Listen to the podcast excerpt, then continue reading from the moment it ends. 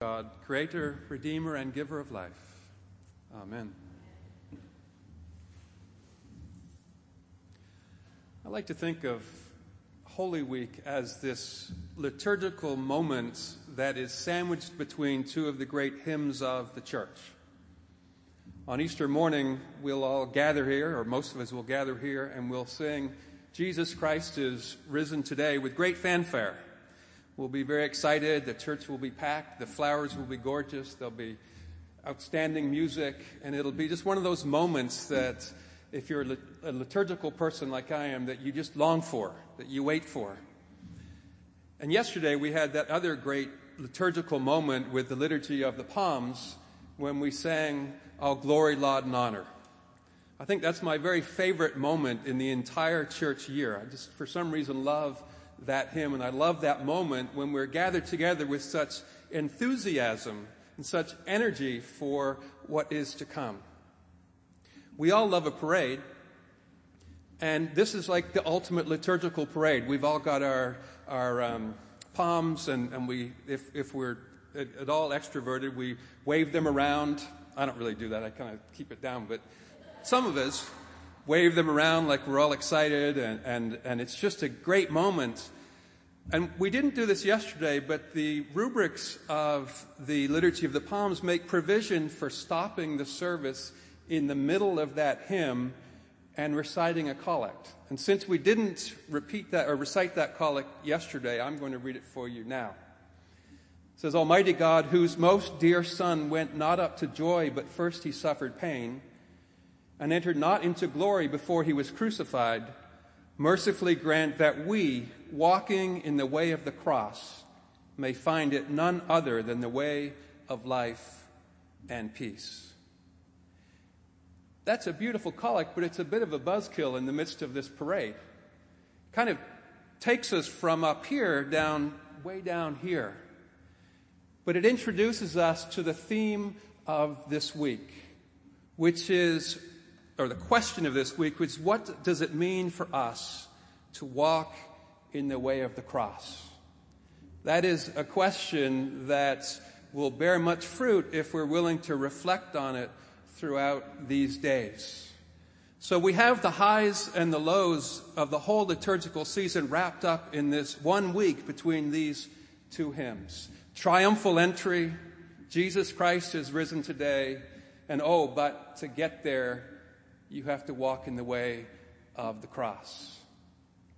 Gary Charles, who is the pastor of Central Presbyterian Church here in Atlanta, says, Today we walk into Holy Week with all the confidence of Easter, but never with the naive notion that Easter will arrive before the shadow of death has had its awful, brutal, and crucifying way with Jesus. And I would add to that that we don't enter Easter without remembering that the shadow of death must have its way on us as well if we are to be people who truly experience resurrection and new life in Christ. So, what does the shadow of death mean to you and me during this Holy Week? What does it mean for us to walk in the way of the cross? During these three days, Monday, Tuesday, and Wednesday of Holy Week, we have this preaching series that we're calling the Gospel at the Margins.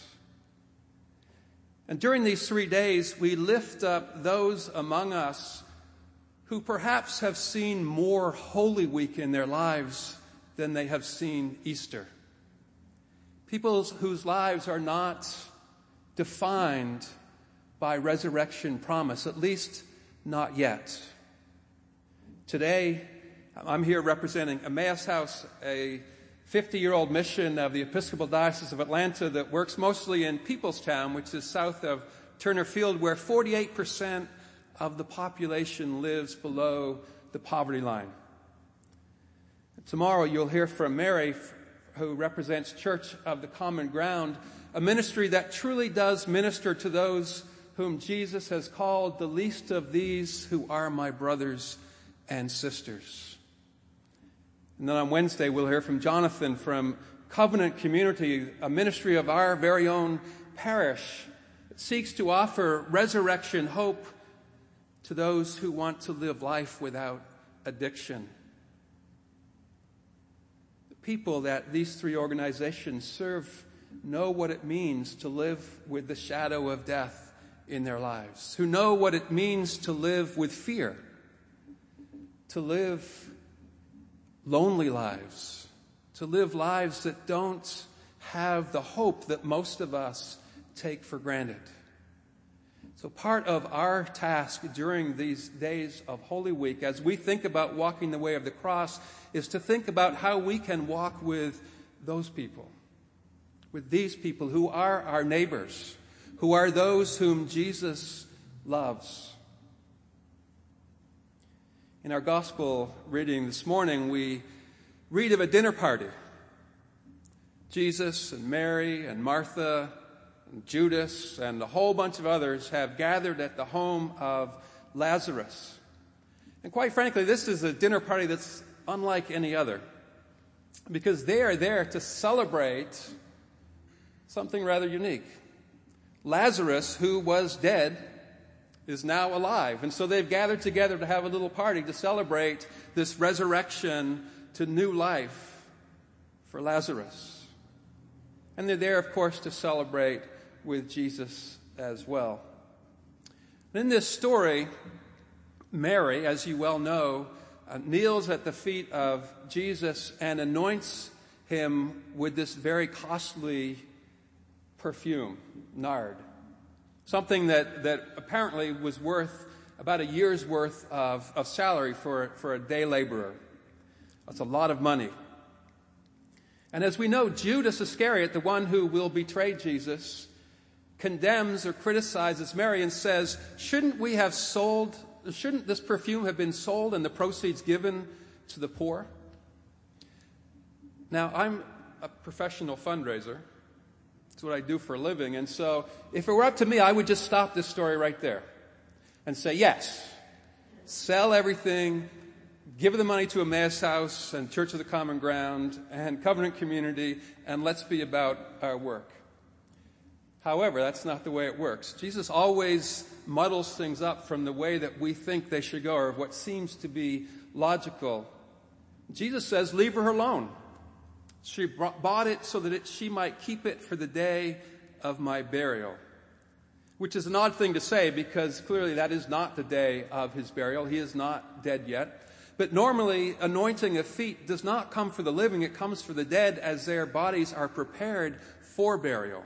So clearly, there is a, a pointing forward to what is to come for Jesus. So even in this celebration, this dinner party, there is this overture of death. What is to come for Jesus? And then Jesus says something that, that, depending on how you look at it, can seem very troubling. He says, You always have the poor with you, but you do not always have me. So there, Jesus is justifying the extravagance of Mary's gift. This extravagance of using this very expensive, costly perfume in order to, to worship, to venerate, to honor this special guest, Jesus. And it brings for us a, not a dilemma, but a question about how we use the resources that we have in the church. I love the way that Max Stackhouse, who's a professor emeritus at um, Princeton Theological Seminary, puts it. He says, The choice between aesthetically magnificent purchases that glorify the Lord and ethically driven magnanimity for those in need is seldom an easy decision. Those are kind of big words, but I like the way it sounds. And it's true that that tension between extravagance in our worship and extravagance in giving to God and that need to, to help those who need what we have uh, never goes away. But we make that choice, particularly in our, in our Episcopal tradition, really every Sunday. If you were here yesterday, you experienced extravagance.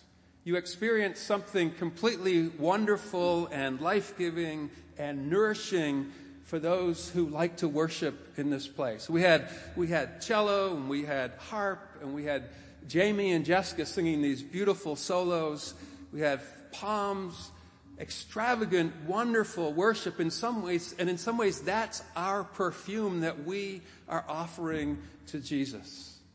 That's our way of saying that Jesus is worthy of all that we have and that our worship is the most important thing that we do as disciples of Jesus. But I wonder, Jesus is not saying that because the poor are always with you, that, it's un- that they're unimportant.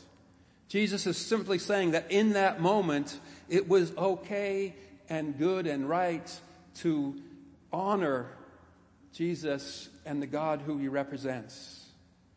But I would say that the challenge for us is that just as we use that costly perfume to worship and nourish ourselves, that that inspire us and lead us to have the same attitude when we leave this place. That the people that we serve at Emmaus House and Church of the Common Ground and Covenant Community are worth just as much in terms of that expensive perfume as we are. We offer God our perfume so that we can go out and offer God's people that perfume as well. And when I think about what we do at Emmaus House, a lot of it's expensive. It costs a lot of money to run the kind of programs that we do to try to help lift people out of poverty. One of our great programs is our, our Freedom Schools program, which is a, a, a ministry of the Children's Defense Fund that is a, a six week intensive literacy based program uh, for elementary and middle school age kids in Peoplestown. This year, 70 children will gather each day to strengthen their reading ability, to live in community, to, to grow and learn, and hopefully to be inspired. We know that third grade reading level is one of the highest predictors of high school graduation. So we know that this program that we offer is really important. It's our perfume that we offer to God as we offer it to these children. But that program alone costs us about $150,000. That's an extravagant amount of money for a six week program. But just as it's worthwhile for us to spend money here in our worship, it's worthwhile for us to spend money serving those whom God loves, those whom God has called us to serve. So, one of the ways that walking in the way of the cross happens in our lives is to be inspired in this place, but then to walk out those doors into that mission field and to share that perfume that we enjoy here with the people in our world, those people that we are called to serve. I'm grateful that the people of our diocese, the people of, of so many places, offer their perfume to us at Emmaus House so that we can share it with others. And as I consider what it means for me to walk the way of the cross this week, I think about what it means for me to be a servant of others, to give new life to them, but also to learn from them, to walk with them, to be partners with them in this journey of Holy Week that will take us to resurrection, that will take the people that we serve to a new place of love as we serve them. I'll leave you with the words of Isaac Watts in his hymn, When I Survey the wonder, wondrous cross. He says, Were the whole realm of nature mine, that, that were a present far too small. Love so amazing, so divine, demands my soul, my life, my all. Amen.